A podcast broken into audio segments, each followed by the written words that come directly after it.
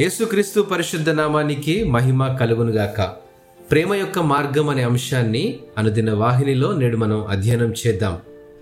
కొరింతలకు రాసినటువంటి మొదటి పత్రిక పద్నాలుగవ అధ్యాయము ఒకటో వచనం ప్రకారము ప్రేమ కలిగినుటకు ప్రయాసపడుడి ఆత్మ సంబంధమైన వరములను ఆసక్తితో అపేక్షించుడి. విశేషముగా మీరు ప్రవచన వరము అపేక్షించుడి.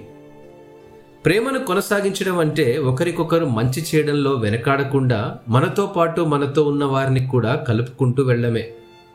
ప్రేమ అనేది ఒక భావోద్వేగ భావన కంటే ఎక్కువ. ప్రేమించడం అనేది ఒకరి మేలు కోసం మరొకరు నిబద్ధత కలిగి ఉండడం అండి. మనం ఒకరికొకరు సేవ చేయడానికి ఒకరి కోసం మరొకరు త్యాగం చేయడానికి మరియు మనం కలిసి క్రీస్తును అనుసరిస్తున్నప్పుడు ఎటువంటి విషయాలు కూడా మనల్ని విభజించకుండా ఉండడానికి సిద్ధంగా ఉన్నామని దీని అర్థం. ప్రేమపూర్వక జీవితాన్ని గడపడం అంటే మీరు ఎవరితో ఎక్కువ సమయం గడుపుతారు?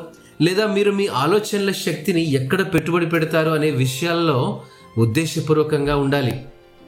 మీరు ఆచరణలో పెట్టగల కొన్ని ఆచరణాత్మక మార్గాలు మన సంఘంలోని కొత్త వ్యక్తులతో సంభాషించడానికి సమయాన్ని వెచ్చించడం క్రీస్తు శరీరంలో ఒకరికొకరు సేవ చేయడం మరియు ప్రార్థించడంలో సహాయపడుతూ సంఘంలో ఏదైనా అవసరాలు ఉన్నాయో తెలుసుకోవడం మొదలగినవి మరెన్నో ఉన్నాయి.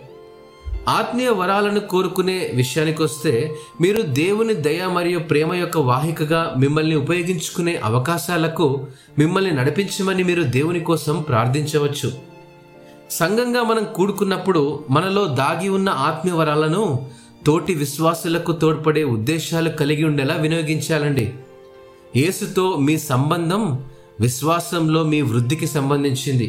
కాబట్టి అదే మీ తోటి విశ్వాసిని క్రీస్తు స్వరూపంలోనికి కూడా నడిపిస్తుందనే సంగతిని ఇక్కడ జ్ఞాపకం చేస్తూ ఇటు మాటలను దేవుడు ఆస్వాదించినగాక ఆమెన్.